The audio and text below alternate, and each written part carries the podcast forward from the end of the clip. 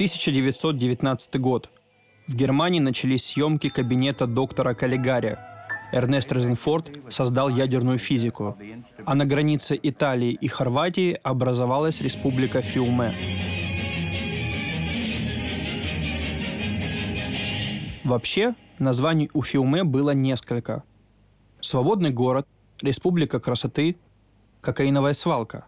Так Фиуме обзывали уже многие итальянские политики. В любом случае, всеми своими титулами и самой идеей создания республика обязана всего одному человеку – Габриэлю де Ануцио. Известный поэт, граф, полковник авиации, законченный наркоман и фрик, каких не сыщешь. К 1911 году Габриэль был отлучен от церкви за свои стихи и сатанинские наклонности. По слухам, он сделал кубок из черепа девственницы и носил туфли из человеческой кожи. При этом в высшем обществе его любили.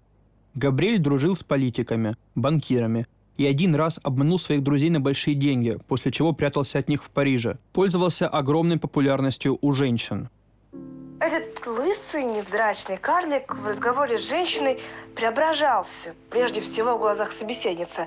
Он казался ей почти что Аполлоном, потому что умел легко и ненавязчиво дать каждой женщине ощущение того, что она является центром Вселенной. Так вспоминала Деонуцию Асидора Дункан. К слову, всех своих пассий Габриэль заносил в специальную картотеку, куда записывал имя, возраст, цвет волос, размер груди и количество подаренных ему оргазмов. Рассказывать про безумные выходки Деонуцию можно долго, и, возможно, он когда-нибудь станет героем отдельного выпуска. В контексте Республики Фиуме важно знать следующее.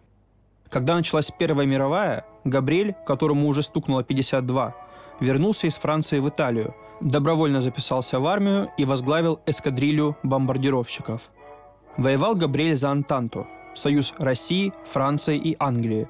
Причем, как отмечали его сослуживцы, он был самым безумным летчиком в небе. В один из боевых вылетов самолет Габриэля разбился. Сам он выжил чудом, получил тяжелейшие травмы головы и лишился глаза. Но это не убавило его пыл.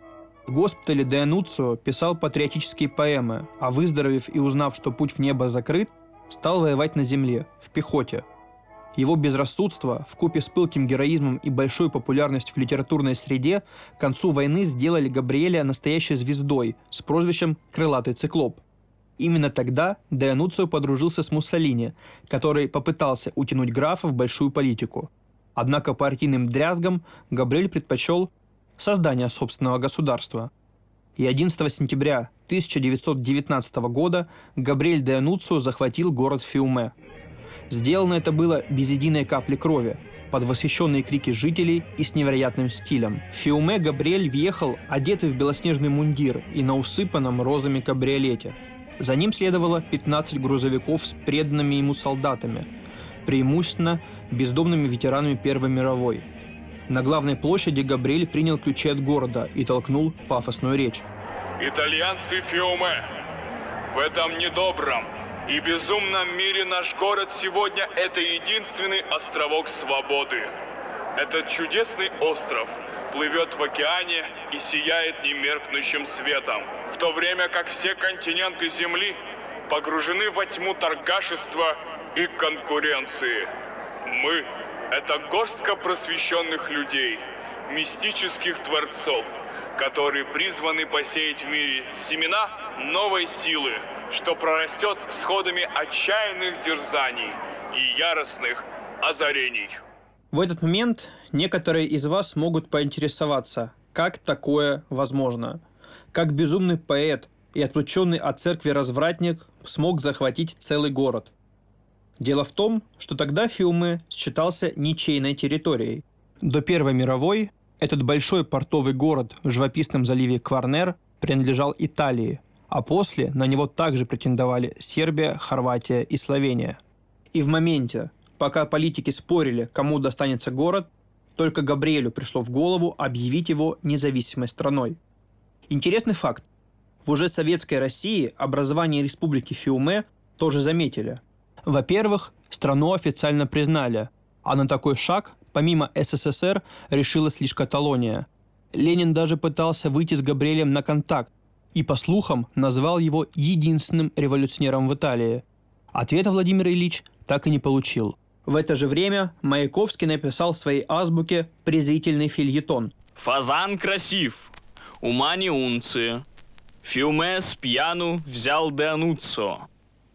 Конституция Республики Фиуме была написана в стихах и представляла собой гремучую смесь из анархических идей. В частности, полный запрет на насилие, в том числе со стороны государства.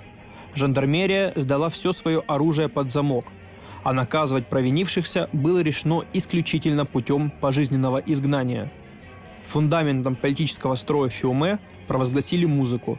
Габриэль хотел построить в городе амфитеатр на 10 тысяч мест, где сформированные из жителей хоры и оркестры славили бы его самого и Республику красоты. Налоги были отменены. Работа только по желанию. Граждане Фиуме могли ходить по улицам голыми. Выходные были объявлены днями массовых оргий. Министром финансов был назначен вор-рецидивист. Министром культуры – известный итальянский дирижер Артуро Тосканини, который ежедневно устраивал оркестровые рейвы на главной площади города. Там же проводились массовые уроки йоги, а кокаин раздавали бесплатно. По ночам Габриэль лично руководил факельными маршами. Правда, из-за столь праздной жизни быстро оказалось, что Фиуме не зарабатывает деньги. А значит, вопросы продовольствия, энергии и товарооборота нужно было решать скучными социально-экономическими методами. Поверили? Конечно, Габриэль нашел парадоксальное решение проблемы.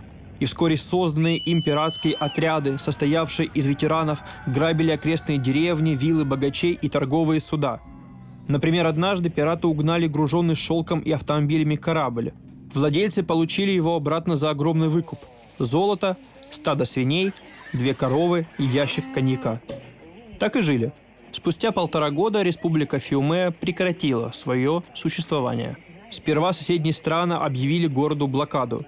Тогда Габриэль придумал совершать воздушные набеги.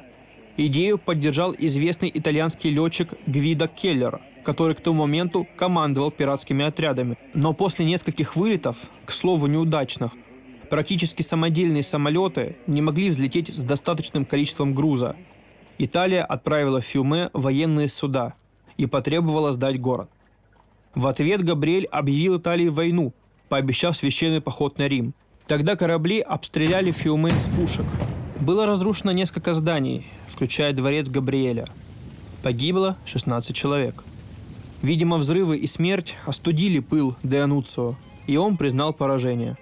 Габриэль навсегда покинул свою республику 30 декабря 1920 года. Его последнее обращение к народу было коротким. Да здравствует любовь! Прощайте!